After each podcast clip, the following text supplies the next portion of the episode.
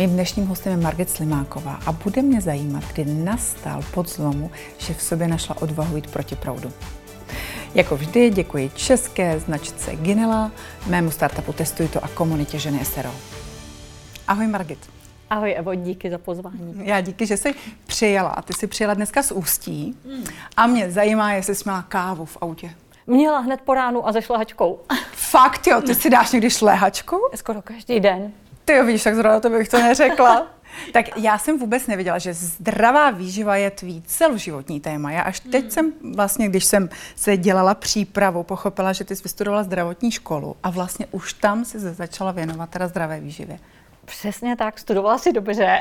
Mám to přes 30 roků eh, v oblasti zdravé výživy. Začala jsem studiem takové té klasických Klasické. Eh, medicínských záležitostí, jak léčit člověka léky a přešla jsem k tomu, jak eh, zabraňovat nemocem.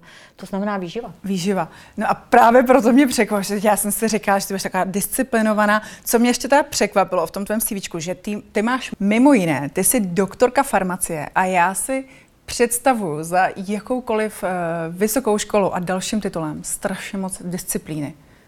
Proto mě jako překvapuje, že řekne, že si dáš šlehačku, protože mám pocit, že ty, jako ty nehřešíš to, co říkáš, takže jako... Uh, Ale já nehřeším, já to nepovažuji za hřích. To je součástí té úplně skutečného jídla. Jo, to je jo, jo. úplně v pohodě. Jo. Já nemám problém si dopřát cokoliv, mám se ráda. Mm-hmm. Jím moc ráda teda. Mm-hmm. Jako. Ale musí to být jenom to nejlepší. Takže ta mm-hmm. šlehačka je biošlehačka od nějakého mm-hmm. lokálního farmáře. A nemám problém si dát. Třeba, ne, mě fakt zajímá, jako kdy jsi zahřešila. Opravdu, jakože jsi zdala jen hranolky, nebo že jsi fakt dala něco, jako že si řekneš, a dneska si to dovolit můžu. Ty, eh, já to mám úplně jinak nastavené. Já vlastně mám skutečně ráda jím, ale to nejlepší. Když není to nejlepší, tak já radši budu hladově. Vždycky říkám, já si radši dopřeju prospěšné hladovění, což je taky fajn, taky se člověk mm. cítí skvěle, než bych jedla něco, co jako mě neláká. Mě to nezdravé nijak ani neláká. Takže, mm. ale zase, eh, já neříkám moc zdravé, nezdravé, říkám spíš průmyslově upravené, anebo skutečné kvalitní jídlo, což může být i buchta, může to být i koláč, může to být mm. jo, jako něco, mm. co ty bys řekla možná řešení, a já to takhle jako neoznačuji. A to je hezký, co jsi řekla, průmyslový versus vlastně to, skutečné. co je jako skutečné. Od babičky z lásky. Že jo, to je skutečný. Lokální, sezónní, základní a nebo minimálně průmyslově zpracované. Jo, to je to skutečné za mě, kterého si můžeš dopřát a každý můžeme trochu mm-hmm. jinak. Jo. Mm-hmm. Někdo bude jíst klidně běžně maso v rámci skutečného jídla, šlehačky, smetany, mm-hmm. vajíčka. Někdo bude jíst třeba více rostlinnou stravu. Eh, všichni bychom měli zeleninu, ať už je to rostlinná nebo živočišná. No a uh, to je všechno, to úplně stačí. Jo, a jenom jako omezovat, vyhýbat se tomu vysoce průmyslově zpracovanému, to je v podstatě jediný problém. Ty jsi mi už dneska odpověděla na jednu otázku, kterou tady ráda pokládám, jestli se máš ráda, no krásný, to už víme, a je vidět, že jako u tebe platí to, co se říká, že je to všechno v hlavě. Určitě. Hlava je obrovsky důležitá. Já mám takový hezký zážitek, když jsme žili v Číně. My jsme žili vlastně v Racket Clubu, tenisovém klubu a tam byl trenér z Nového Zélandu. A když jsme se rozcvičovali, tak něco jako manžel se rozcvičoval poctivě, já jsem nic moc, já jsem to flákala. A on říká, Margit, ty si myslíš, že ani rozcvičovat se nepotřebuje? Říkám, no, jako ne to fakt hlavně v té hlavě. A on ze mě byl úplně šoku. Ale a? to tak je. Jako. Jo. No a ne, než půjdeme k rodině, uh, pojďme ještě eh, k té tvé práci, která podle mě jako navenek ty působíš jako fakt profík v tom, co děláš, ale když se tady takhle občas potkáme, tak mimo jiné jsi mi právě říkala, že i na tebe občas tak jako někdo za tu tvoji upřímnost a tvoji pravdu, ať co o ní myslí, kdo chce, co chce, vlastně podává na tebe eh, žaloby. Takže hmm. navenek vypadáš krásná, sebevědomá, chytrá, prostě ženská. Není to někdy vlastně i těžký, ta práce, co děláš, psychicky? Takhle, určitě já bych řekla, čím jsi schopnější, čím více seš vidět, zejména může být člověk schopný být schovaný v laboratoři a nikomu nebude vadit, ale v okamžiku, kdy jsi schopná a jsi i v těch médiích vlastně, jako mm. jsi na těch nějakých titulkách, mm. fotkách, eh, na sociálních sítích. Ty jsi influencer hlavně v Částečně oblasti. asi ano, ne, jo, když to vůbec nebyl plán. Ale v podstatě takže čím více seš vidět, hmm. tím více máš samozřejmě fanoušku, ale současně s tím tím více máš a nazbíráš i nějaké lidi, kteří tě nenávidí, jako jo, hejtry známe. Ano.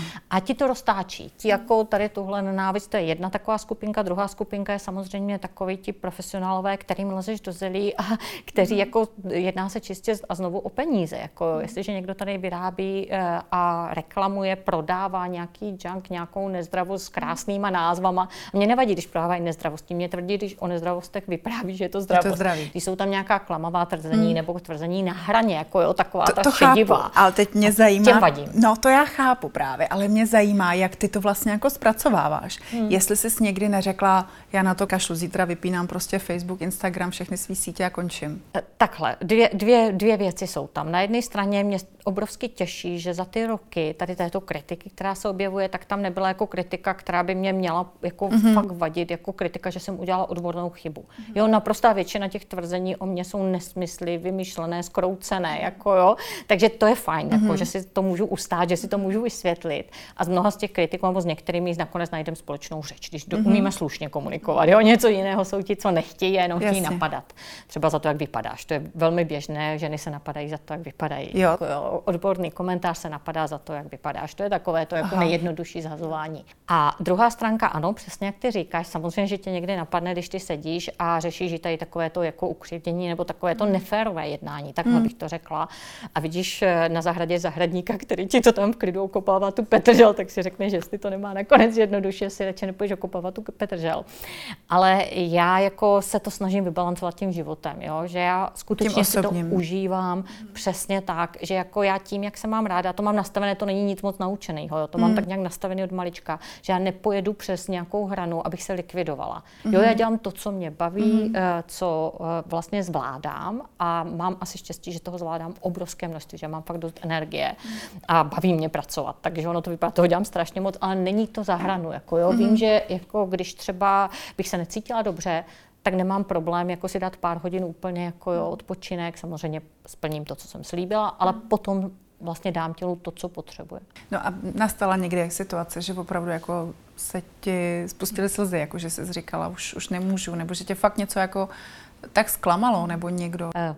To asi nastalo možná největší problém, jsme se vrátili z Číny a já jsem eh, díky tomu, že jsme žili v zahraničí s manželem, jsem nemohla dokončit postgraduál na metabolické klinice v Hradci Králové vlastně, který jsem měla 4 roky a museli jsme se odstěhovat děti, jedno, druhé, nemohla jsem přerušit hmm. na tak dlouze, žili jsme pak v Číně a já jsem proto vlastně začala studovat postgraduál v eh, Spojených státech na univerzitě a vrátila jsem se a tady vlastně se ukázalo, že ten titul zde nejde nostrifikovat, což jsem zkoušela přes ministerstvo hmm. školství, protože tady takové obory nejsou, hmm. nic kompatibilního, no a mezi tím vlastně ta škola nějakým způsobem v době ekonomické krize zkrachovala a objevilo se, že učila mm-hmm. i obory, které byly jakože šarlatánské iris diagnostiku, ale to já jsem nedělala. Jo, jako, ale, jo, jo. No zkrátka obrovská kritika, že ten titul není v pořádku. Mm.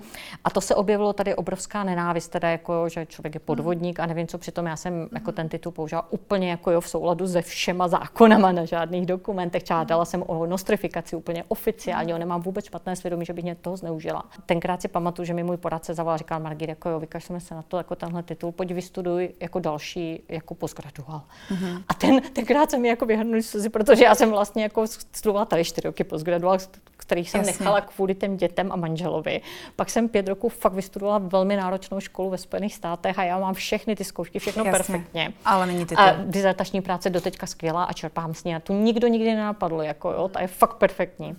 A vlastně, jak říkám, Ježíš má tak další. Takže ten první den, když mi to řekl poradce, tak jsem tak jako, se, jako z toho byla fakt těžká. No a druhý den jsem se podívala, kam jedu třetí den přednášet a co, co v tom mě. A to město se mi líbilo, když jsem tam dojela. Říkám, Ježíš co jsou tady za univerzity? A už jsem poradci volala zpět. Tady jsou tyhle tři univerzity, která myslí, že by se Takže jsi zdala znovu. Okamžitě konstruktivně let, jo, začala. To nebylo pět, tři roky tři vlastně roky. intenzivního studia.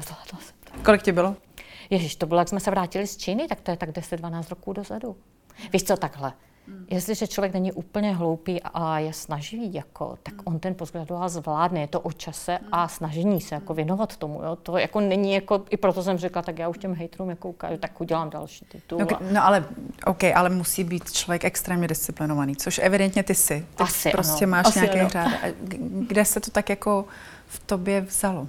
Já myslím, že to je asi dané jako hodně. Jo? Nedovedu si představit, já nejsem ten typ vůbec, co by četl nějaké poučky, knížky, jak se chovat, jak dosahovat úspěchu, jak dělat, já nevím, to-do listy a podobné věci, jak neprokrastinovat. Tohle mě úplně míjí, jako jo, to já fakt jako poslouchám své tělo, vnímám a asi mám i takové štěstí, že zkrátka po rodičích jsem nějaký takovýto drive jako zdědila, plus dělám v oblasti a věci, které jsou úžasné, které mě baví a fungují. Ty jsi zmínila rodiče, tam vlastně ten základ je asi jako nejdůležitější. Já jsem to vůbec nevěděla, my jsme se to nikdy nebavili, že ty jsi ale vyrůstala bez maminky. maminka zemřela, když jsem měla 10 roku, ale i do té doby ona byla skvělá. Jako jo, a já furt jako, jako na ní vzpomínám, ve velmi, velmi dobrý. Tak myslíš, že ta ti dala do života? A pak to... Hmm, ta byla hodně podobná. Oni byli oba asi aktivní rodiče, ale je fakt, že maminka poté asi jsem ví, co se týče tady tím nasazením, protože ona taky dělala takové ty tohle společenské záležitosti, měla pedagogiku vystudovanou, eh, dělala vlastně s dětama, pracovala, jo, jako posouvala nějaký ten systém ve vzdělávání, takže myslím si, Spartakiádu trénovala, jo, byla cvičitelka a tak dále. Takže si myslím, že po ní mám tady tyhle aktivity. Když se zeptám na ten bod zlomu, je to třeba i bod zlomu, který myslíš, že byl zásadní v tvém životě? Myslím, určitě to byla jako tragédie, ale to jako podivu až teď si člověk později uvědomil, že než v ten okamžik, tak to docházelo až postupně, možná až nějakým rokem, kdy pak to člověk začal víc a víc řešit. A je pravda, že jsem měla určitý bod zlomu, já o tom píšu i v té knize, měla jsem poruchu příjmu stravy a vlastně v průběhu terapie té poruchy příjmu stravy, to bylo pár měsíců, jsem si uvědomila po té, co vystřídáš nějaké ty psychologie, psychiatrie a nevím co terapii, tak si uvědomíš, že vlastně je to všechno jenom na tobě a v tvojí hlavě. A když ty se rozhodneš a chceš jako fungovat, chceš studovat, tak, tak jako se o sebe budeš starat a, a, a vynecháš všechny tady tyhle, jako jo, a, a budeš zkrátka normálně v pořádku. Takže, takže to byl možná ten bod zlomu, že si člověk uvědomil, že je zodpovědný sám, sám za, za sebe, sebe a za své zdraví. Jako, že nikdo ti to nezajistí jako proti tvé vůli. Jako když ty se nebudeš štít a nebudeš snažit být zdravá, tak vůbec nikdo a ti lidé se snažili, byli to nějací terapeuti, byli upřímní, jako určitě to dělali dobře, ale v podstatě bez toho, že já bych chtěla, tak neměli šanci. Jak moc tě to ovlivnilo potom v tom dospívání, jako, protože vlastně ze dne na den se stala Margit dcera bez maminky, která musí vlastně v tom hmm. dospívání, že jo, se stane ženou a teď je tam spousta těch prostě životních momentů. Jako jestli nechybilo to dětství potom, nebo... Uh, víš co, já jsem hodně praktická, pragmatická a já jsem to jako převtěla možná do té práce, hmm. aktivity do těch každodenních, já to mám jako Takže do té disciplíny nastavený. právě. Možná i té disciplíny, ale takový jako děláš to důležité, krok za krokem hmm. prakticky, jako jo, než sedět a litovat se, bych řekla, tak jako začneš něco dělat a ono z toho druhá aktivita třetího jako vyplynuje a, a člověk začne fungovat a funguje. Ty máš dneska svoji rodinu, máš dvě děti, já jsem se... Tři? No samozřejmě. Teda, vidíš to? Tak to jsem teď někde třetí ztratila po cestě. Mimo jiné, i uh, pes u vás jí kapustu. Ty jsi jako všechny na, nakazila takhle. Jako opravdu jedete všichni v tomhle módu? Nebo třeba vaříš jako občas manželovi jako svíčkou se šesti? Ne, fakt ne. Nevíme všichni super zdravě, bych řekla. I pes teda. A, up, I pes, I a pes. úplně, ale přirozeně normálně. Když jsme se s manželem seznámili, tak on přes nějaké své kožní potíže a tak dále se dostal k joze, od jogy se dostal vlastně k vegetariánství. Jo, takže ne, že bychom byli někdo nějak strechtní, ale my jsme jako zelenina byla u nás vždycky jako oblíbené jídlo jídlo a řekla bych, že i tím společným žitím v zahraničí a cestováním, protože my jsme spolu za vlastně, eh, já nevím, teď jsme 25 roků, 30 roků budeme spolu, takže my jsme procestovali a stěhovali jsme se možná 12krát už, jako hmm. děti asi 10krát měnili školy, jako, takže to byl fakt hodně hmm, intenzivní hmm, jako život a tím více musíš být spolehat eh, se na sebe navzájem a fungovat jako rodina, jo, to si nemůže každý na sebe nějak no, úplně mimo. Takže my jsme spolu fungovali a úplně v pohodově to zvládali a děti vlastně to, co bylo doma, co my jsme jedli, tak to bylo normální. Takže oni to úplně normálně jedli. A, a jedí jako perfektně. A řekla bych dokonce ten třetí, ten nejmladší, který má teda teď 17, eh, ne, 17 bude mít za dva týdny. 18 bude mít za dva týdny, teď má 17. Tak eh, ten byl se mnou nejdéle doma, protože je třetí trošičku s odstupem od těch dvou. A ten teda se mnou i nejvíce trávil v kuchyni a z něho je gurmánský kuchař, mimo jiné, teda, Aha. že je samozřejmě vysoce technicky nadaný a, a úplně nic bude studovat něco jiného, ale umí perfektně vařit. Hmm. No a teďka mě ještě zajímá ten vztah s manželem, protože vy jste si právě díky s těm cestám, oba jste poměrně vysoce jako nasazený, že jo, v tom pracovním životě, tak se musíte být velkou oporou. Jak to jako vůbec funguje, že dva takový lidé uh, spolu dokážou žít Kolik jste spolu už? No už to bude 30, 30 let. Brzy. Eh, v podstatě eh, já mám pocit, já nejsem taková ta typická, když možná si to někdo nebude myslet, teď něco možná prozradím, nejsem úplně typická taková, emancipovaná žena ano, ale pořád si myslím, že žena a muž jako je něco jiného a každý má nějaké své role v té rodině mm-hmm. a já ráda tu roli ženy přijímám a dělám. Jako. Takže nejsi doma ty ten generál? Ne, generál určitě jo. nejsem, ani bych nechtěla, bych chtěla muže jako doma a mám muže. A já jsem vlastně ta, tak, že třeba my, když jsme řešili dovolené, tak jsme se nějak zhruba domluvili, kde zhruba. A teď já jsem vyhledala, udělala tu rešerži, potom manžel dal to definitivní rozhodnutí. Já jsem vždycky zajistila léky, jídlo, on vždycky zajistil pojištění autoletenky. Jo, jakože to máme takhle jako fakt, jako myslím si, že velice rozumně dobře rozdělené a to nejenom při tom lítání, ale vlastně při všech možných ostatních aktivitách. A tím, že to i funguje a není žádný problém, jako se hezky doplňujeme. Ty jsi prostě ženou, ženou. Já jsem ženou. A on je muž, muž. Přesně tak. A nenastala někdy situace, kdy třeba i on by ti něco vyčítal, že jsi třeba moc vidět, ty jsi vlastně mediálně mnohem známější a ano. hodně známá, tak eh, to třeba ne každý muž unese. Eh, víš co, on, je, on není tak vidět v médiích, ale je v podstatě vysoce postavený a samozřejmě jeho práce je mnohonásobně, jako bych řekla, důležitější nebo takhle jako uh, zodpovědnější. Přece on má stovky zaměstnanců a podobně, výrobu důležitou zvládá. Jako, takže to je něco úplně jiného, jo? my jsme jako fakt každý někde jinde.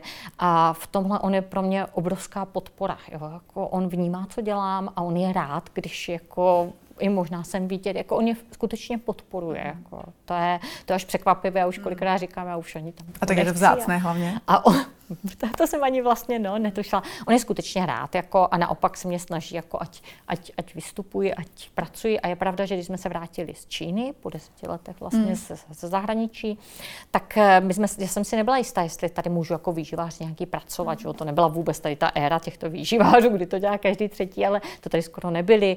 A jestli se tak uživím jako farmaceut. A my jsme si jasně domluvili, že, že to zkusím a on mě bude podporovat. On mě chtěl podporovat, mm. ať to dělám, ať to zkusím, jestli to bude fungovat. Když jste byli v zahraničí, tak eh, ty jsi vlastně několik let byla, jak to říct, prostě máma. Ty, žena. Nebylo to úplně tak. Ne. Byla jsem vždycky maminka, žena. No, a žena vždycky jsem měla na starosti děti. Dá se tak říct, že jsi byla ale v zahraničí. jsem maximálně pracovala vždycky. Jo? Jak to jenom šlo. Vždycky ty děti měly přednost, ale já zase tím, jak jsem organizačně bych řekla jako schopná, tak jsem si to zařídila, že třeba eh, v Číně, kdy jsme žili v Šanghaji, tak jsem chodila pomáhat do americké školy a tam mm. jsou ti učitelé tak nastavení, že když vidí schopné rodiče, že moc rádi je použijí. Takže já jsem přednášela pro sedmáky dva týdny biologie. Eh, ve stravovací komise jsem změnila výživu v celé škole s dalšíma deseti profesionálama. Mm. Pomáhala jsem ve školce, jako jsem byla třikrát týdně s dětma. Mm. Takže já jsem se obrovsky zapojovala do té komunity a nikdy jsem nebyla taková zase ta úplně typická, že až by jenom seděla doma a vařila. Jo? Já naopak, jako jsme pořádali spoustu akcí, ale je pravda, že věci jako, já nevím, manžel pracoval, nebyl tolik doma, nemohla jsem se spolehat, že jako by mohl něco on zaskočit v těchto věcech. To bylo na mě, to je pravda. Jako, jsem to musela zajistit tu domácnost, děti jako a tady tyhle organizační záležitosti, ale já jsem to se snažila propojovat a tu práci jsem vždycky dělala. A jako ono součástí toho života není jenom non-stop štěstí. Jo? To myslím, že žene spíš lidi k tomu užívání potom těch antidepresiv, když nejsou non-stop Jasně. šťastní. Takže já to mám spíš nastavené, vím, že součástí života je i úspěch, i neúspěch, jako jo, a že to pořád tak nějak se prolíná a, a člověk musí být nad tím a, a fakt se snažit užívat to. Učím hodně lidí, profesionálů, protože hodně z nich běhá jako tím kolečkem pracovním a vlastně si nedokáží vůbec užívat to, co úžasného se děje furt kolem nás. Jako já třeba, když běžím na schůzky v Praze, já se dívám na ty krásné baráky, které tady jsou. Jo, jako jsem ráda, že říkám, užívám si to, že můžu chodit a teda pohybuji se, používám nějak své tělo. Když můžu skvěle jíst, jím skvěle. Když nemůžu skvěle jíst, postím se a užívám si postění se. Jo, jako, že se člověk snaží jako maximum získat ze všeho, co je. No, já to potvrzuji, když jsem u tebe byla jednou na konzultaci, tak si pamatuju, že to právě bylo v období, kdy vlastně teda syn, nejmladší, tvoje třetí dítě, odcházelo, jako že jste se stěhovali vy do Českého, Českého ráje, ráje a syn tady zůstával, ano. že jo, nebo tak jste, ano. a ty byla úplně v pohodě. A já vždycky, když mám kolem sebe kamarádky, tak jako řeší, že teď ty děti jdou z domu a, a padnou do těch depresí a tak. A měla jsem pocit, že vyba naopak jako se, jste se celkem i těšili, ne? Asi ne? Bylo to skvělé, já jsem byla ráda, že on je schopný to převzít tu zodpovědnost. On byl v týdnu tady, o víkendu byl s náma, eh, před měsícem odmaturoval, teď je teda na dva měsíce někde u Audi na praxi, chce do Německa na univerzitu se snaží, teď dojede v úterý. My jako furt máme poměrně hezké, si myslím, velice hezké, intenzivní mm-hmm. vztahy navštěvujeme se. A já, jako víš, co mě strašně těší, že, že on je rád že je úspěšný, že se mu daří a že je spokojený a to je asi nejdůležitější. Mm. Takže s dětí máš radost? Ano, s dětí mám radost. A kdybych se zeptala dneska dětí, jaká je Margit jako máma? Co by mi řekl? Tak to teda vůbec nevím. to by bylo těžký. Ne, myslím si, že jak máme ty tři děti, tak eh, jako každý je úplně jiný. Když ti kluci jsou si blížší, ta prostřední dcera ta spíš řeší nějaké své problémy a samozřejmě, že to ty děti řeší nejdříve, takže na vině jsou ty rodiče. Takže tam myslím, že ještě jako je třeba, aby si to dotáhla, ale jako za naší, my jsme se k tomu s manželem vždycky stavili mm. tak, protože jsme trošku ty děti vychovávali netypicky. My jsme díky tomu našemu pobytu v zahraničí vychovávali vlastně tak, že oni budou také žít v zahraničí, že asi tady neskončí v Česku. Mm. A museli, jako jsme s tím počítat, když je tak vychováváme. Ale bylo pro nás důležité a vždycky jsme si říkali, aby oni byli spokojení ve svém životě, jo, že oni nejsou náš majetek samozřejmě, jo, jako, že my jsme jim dali maximum, co jsme mohli a jsme tady vždycky jako ta podpora. Jo, snažíme se budovat nějaké zázemí, ať už tady v Praze nebo v ráji, a, aby jsme se mohli vidět a, a takhle si to nějak užívat. Mě zase napadá tam ta symbolika uh, maminka dcera, že? když ty jsi neměla uh, maminku. Jak často si třeba objímala dceru a jestli vlastně hmm. ti tam šel ten moment toho, že tvoje maminka tě jako neobjímala, víš, jestli... Ty, já co se týče mojí maminky, jak já jsem si to jako obrovsky vyřešila, jako mm. já jsem si to vyřešila tím, že, že vlastně jsem si užívala to, co se stalo, dokud žila. Já si vždycky vzpomínám na to úžasné, no mi toho obrovsky dala, jo. Ona byla taková ta máma, taková ta, co ty děti tahá sebou všude, jo, jako a pořád je opečovává.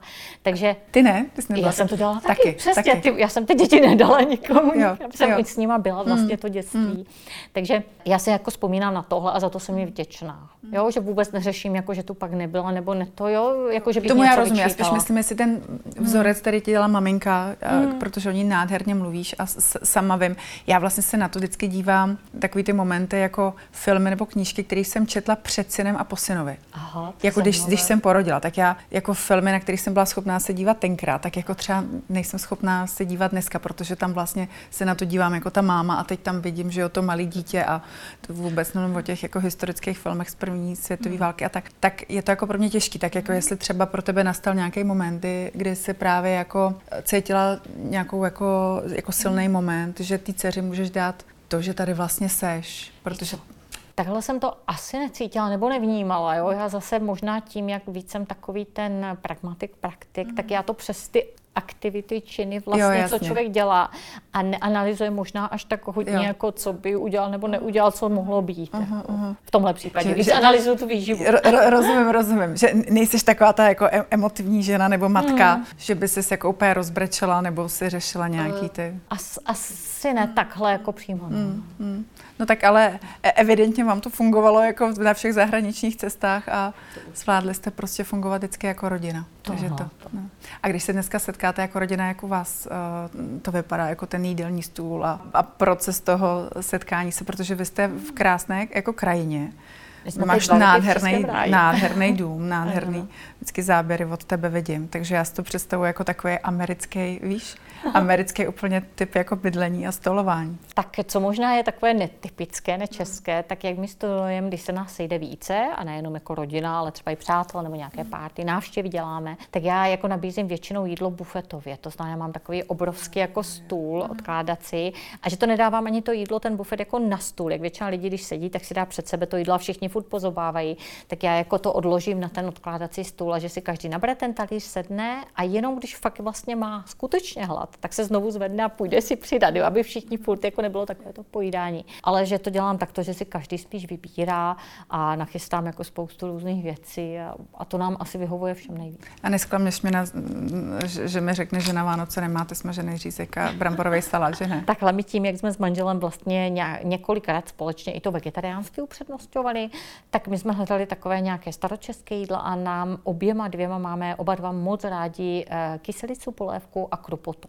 Mm-hmm. Takže my většinou jsme vařili tu kyselicu vánoční a dokonce jsme udělali takový rodinný rituál, že děláme dvě, jednu manžel, jednu já a děti v soutěži jako jo, vybírají, kdo, je, kdo udělal lepší se zavázanýma je, očima, koštují kyselice dvě. Já dělám moravskou, dělám slovenskou a to jsme dělali roky takhle. Jako. Odepsala bys mě jako matku, kdybych ti řekla, že občas vezmu syna do mekáče? Ježiš, ne, prosím tě, já jsem nesmí, víš co, jako pro mě zásadní a vůbec proto, abych mohla fungovat, jak funguji, jak jako dělám poradenství nějaké výživové, snažím se pomáhat lidi, lidem, tak já nemůžu nikoho odsuzovat. Jako jo, já musím přemýšlet, proč, jak mu můžu poradit, aby to dělal lépe, nebo jo, mm. jako rozumíš, že jako to, mně se velice nelíbí takový ten nastavení některých těch výživařů a byly na tom nastavené některé televizní seriály, jako jo, těch tlouštíky jo, jo, jo. a postavte do latě, jako jo, malým byčíkem s ním a vyhažte jim tu ledničku, jo. A mně to přijde strašidelně nepříjemné, agresivní, jako vlastně ne, neempatické. Mm.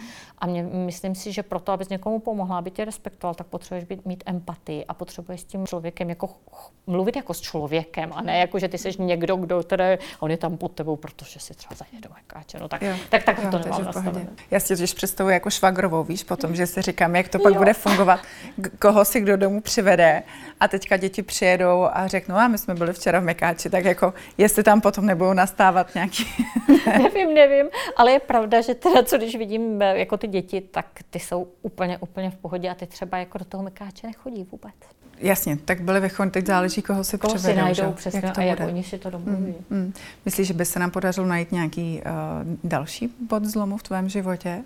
Hmm. V deseti letech to byla smrt maminky. Co, co bylo to zásadní v tom tvém životě, co tě třeba ještě jako transformovalo? Mm-hmm. Já mám pocit, že pak už to byly takové spíš postupnější posuny, že to nebylo něco tak mm-hmm. jako, jako úplně přesného, protože i tam mají profese od vlastně té farmacie, kterou jsem dostudovala tady oficiálně všechno, mm-hmm. tak už jsem se posouvala v průběhu studie farmacie k té zdravotní prevenci. Už moje plá, právě diplomová práce byla jako, jak učit děti zdravě jíst, byla to klinická studie jako s vyšetřením dětí jako a podobně. Takže já jsem se postupně a přirozeně posouvala, začala jsem přirozeně dělat toho výživáře a toho propagátora jako zdravotní prevence. Teď to nebylo nic tak dramatického, samozřejmě spíš dramatické, nebo možná bylo jako velký zlom takové to uh, stěhování se s manželem do zahraničí, život v Německu, život v Číně, příchod těch dětí. Hmm. Ale zase mám pocit, že už to bylo spíš všechno takové plynulé, že člověk jako přecházel, hmm. dělal a tam, kde byl, vždycky dělal to hmm. nejlepší, co uměl. Tak já mám pocit, že ty s tou tvojí energií vlastně si nikdy jako nespadla jako na to dno, že dost často lidi říkají, a to jsem byl na dně a vyhořeli a tak to, to, to,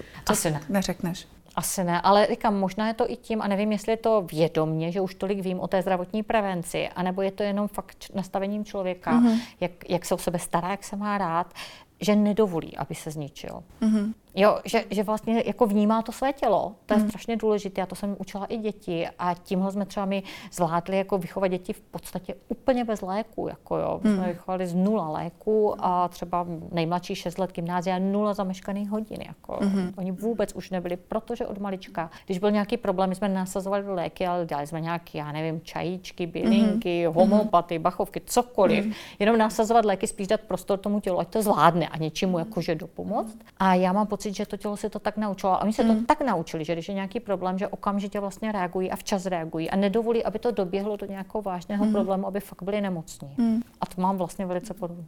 A jsem pořád vracíme to téma dětí. Co tě třeba děti naučili? Určitě zpomalit taky. Jo. jo, když byli maličci a teď vidí, že se tam batoli, tak to je nádherné, jako jo, si k ním sednout a úplně všechno jako vynechat a věnovat se jim naplno, jako to, to zcela jistě. Jo. A když pak teďka dospěli, že jo, v době dospívání začali mít svý názory a začali chodit mezi ty kamarády a ty kamarádi třeba měli jiný životní styl anebo měli ten brufen doma. Tak bylo někdy něco, kdy ti jako něco jako vyčítali nebo řekli a máme, proč my to máme jinak? Když tohle právě ten nejstarší měl taky neustále nula zameškaných hodin a jednou mi řeklo o Vánocích, mami, už jsem zase poslední ve třídě, kdo nemá ani jediný zameškaný den. jako zkrátka všichni byli pořád někde doma, protože byli mocně, a on teda ne. Tak to bylo takový, ale jinak jako dětská, myslím si, že vyčítat ne, že jako jim to vyhovuje, jako jedí mm. fakt super zdravě a i se jim daří, prozatím to vypadá vytvářet si kolem sebe jako podobné, mm. podporující, jako jo, jo, vzdělané, chytré, jako který, lidi, kteří se o sebe starají, což je úplně úžasné. Ten nejstarší syn teda už je 6 roků v Německu vlastně žije. A e, spíš jako co mě učí oni teď možná ještě, tak e, co je strašně zajímavé, tak tím, jak oni už mají svoje názory, svoje přátele, tak e, někdy mě překvapí, že na nějaké téma, to není výživové, to je spíš možná nějaké celospolečenské, politické téma, mezinárodní, jak, s jakýma názorama třeba přejdou a že člověk si je vyslechne, že třeba na něco mají úplně jinak vnímají, ne, než my už. Myslíš, že bodem zlomu by mohlo být třeba i to, že se vlastně kvůli manželovi několikrát stěhovala mimo Českou republiku mm. a přitom bys třeba mohla dělat kariéru už tenkrát? Mm. Uh, Takhle, to je zase jako z mých eh, vlastností, co vyplývá. Dvou, o kterých už jsem se zmínila. Jako jsem žena a chci hrát tu roli ženy. To znamená podporuji manžela, bylo to pro nás, rozhodli jsme se samozřejmě, on neřekl jedem a bez debaty, jako mm-hmm. bavili jsme se o tom a chtěla jsem ho podpořit. To byla první věc. A druhá věc, já vím, že kdekoliv já budu na světě, já si vždycky najdu příležitosti, abych jako taky se cítila dobře, jo? abych si tam našla to nejlepší, co můžu dělat, abych tam byla nějak aktivní nebo nějak prospěšná. Mm-hmm. A já jsem vlastně úplně na každém tom místě to maximálně využila. Jako v Německu jsem dostudovávala online, učila jsem se jazyky, Jo, v té Číně chodila jsem do té americké školy pomáhat, začala jsem studovat ten postgraduál v USA, takže mm. jako já vůbec nemám pocit, že bych se obětovala, i když samozřejmě člověk tam třeba oficiálně pracovat nemohl a, a měl jiné postavení než tady, ale naopak, eh, jo, maximálně jsem využíval, co se dalo. Jsi šťastná? to je hezká otázka.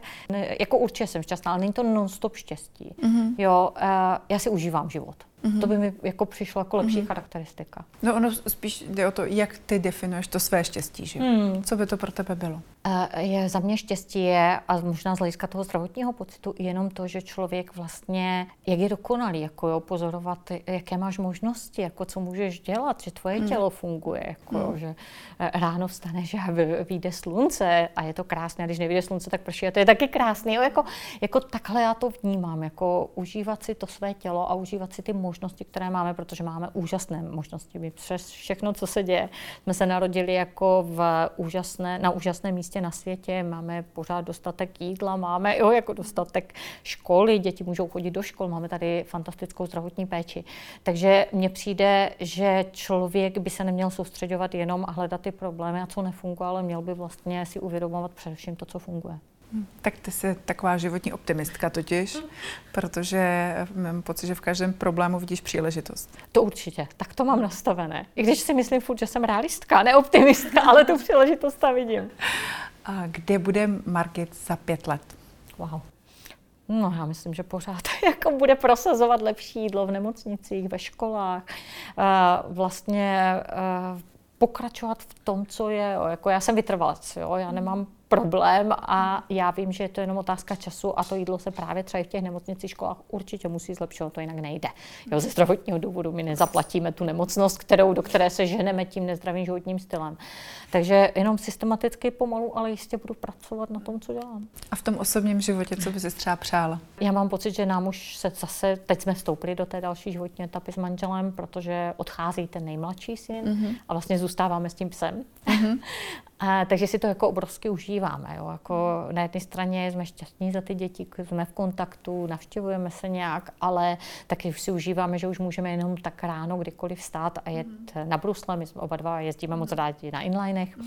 takže třeba minulý víkend jsme byli v Německu, jsme si udělali mm. svoji trasu a, a takhle na otočku si zajeli. Takže jo, že si užíváme takovéto drobné věci, které když máš přece doma ty děti, tak se víc ohlížíš, chceš být s tím dítětem, protože jako jo, nechceš ho hned tak odcházet a užívat si sám sám tolik, tak tohle už si myslím, že v téhle fázi života jsme. Hmm. A je něco, co bys chtěla zažít v životě ještě? O, možná to lepší jídlo v těch nemocnicích. jako, víc, mám pocit, že osobně... Ty furt si... myslíš totiž na nás, na všechny. Mě, mě, mě zajímá, Margit, jako, co je to, co ti udělá třeba nějakou jako fakt jako obrovskou radost ještě v životě, co by pro tebe bylo takový to, jako že si přeješ? Ať ty děcka jsou úspěšné. Jako jo, já mám pocit, že já už jsem určitě zažila toho obrovsky, jsme obrovsky cestovali, jo, jako nemám pocit vůbec, že bych ještě měla cokoliv dohánět. Já vlastně mi už stačí, že jsme v tom českém ráji, mm. já jsem šťastná, jako jo. Mm. A, a nepotřebuji vlastně nic moc dokazovat si, dohánět, jako já mám spíš takový jako, uh, OK, tak budeme číst víc knížky a budeme víc chodit s manželem na procházky, jezdit na ty brusle, a, ale jako v podstatě to základ toho štěstí si myslím, a to je úplně u každého rodiče, úplně stejný si mhm. myslím, mm. a to ať jsou spokojené, šťastné, zdravé ty děti. Kdyby přece jenom jsme měli najít jeden zásadní bod zlomu ve tvém životě, i to dětství, vlastní děti, cestování, jeden. Já bych řekla, že to bylo uvědomění si asi a posun od, té, od toho studia a nějaké praxe takové to léčení léky, ta moderní medicína, eh, k posun k té prevenci. Jo. Že místo než to, že budu propagovat léčení léky a léčbu nemocí, mm-hmm. tak budu propagovat prevenci nemocí, protože si myslím, že je to mnohonásobně e, přínosnější pro úplně všechny z nás. Je to levnější, je to příjemnější neonemocnět a být v top kondici. Takže to byl. Nebyl to úplně bod jako ze dne na den, mm-hmm. ale byl to vlastně taková evoluce, jako takový ten pocit uvědomění si, co studuješ o těch lékách, jsou úžasné, fungují, zachraňují životy, ale mají i spoustu nežádoucích účinků a zejména takové ty chronické, mnohaleté stavy mm-hmm. neumí moc řešit. Jo? Tam, to ta moderní medicína Jasně. neumí. Ona ti zachrání život. Mm-hmm ale Rozumím. neumí jako takové ty stavy a to umí ta prevence. Jako jo. My si dokážeme udržet to zdraví, aby tam nebyly tyhle chronické hmm. nemoci hmm. dlouhodobé, kdy se o sebe budeme starat. Takže to uvědomění si, že na jedné straně, že jsem spoustu roků studovala střední zdravotní škola, čtyři roky, další pět roků vysoká škola, vlastně hmm. tu farmacii, léčení léky, eh, léčbu nemocí, takže jsem postupně pořád přecházela, já jsem dostudovala tu farmacii, ale už jsem poslední roky jasně věděla, že nebudu pracovat vlastně pro farmaceutický průmysl ani v lékárně, ale budu podporovat zdraví. Takže to byl takový ten bod zlomu, který změnil Margit, jakože se ti v té hlavě rozsvítilo a řekla si, ne, prostě farma business ne a vlastně hmm. to je to, co tě jako změnilo to bylo, jako ženu to, to vlastně. Moje Mě zajímáš vlastně... ty jako žena, protože jsi byla sama Určitě. se sebou v tu chvíli spokojená, protože jsi věděla, že chceš dělat něco, Určitě. co je... protože to naplňuje, vlastně. protože čím víc to člověk dělá, tak tím víc je si jistý. Jako jo. To je věc, kterou musíš dělat i privátně, to musíš testovat, zkoušet, jako jo, a ty vidíš, že to funguje, že je to úplně fantastický. Takže čím více to děláš, tím více jsi s tím nadšená, úspěšná, schopná, jako dosahuješ něčeho. A to tedy nasměřovalo mě kompletně, nejenom profesionálně, ale i privátně. No. Tak to tě moc přeju. A děkuji děkuji za rozhovor, že jsi přišla. Díky. A příště bude tady uh, i se šlehačkou káva. Už vím.